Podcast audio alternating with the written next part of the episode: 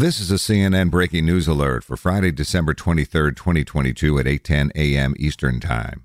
3 people died and 4 others were injured after a gunman opened fire in central Paris this morning. The perpetrator was arrested, the French Interior Minister tweeted. The shooting has not been designated as a terrorist incident, although all avenues are being investigated. For more CNN audio news, go to cnn.com/audio, cnn.com, or the CNN app.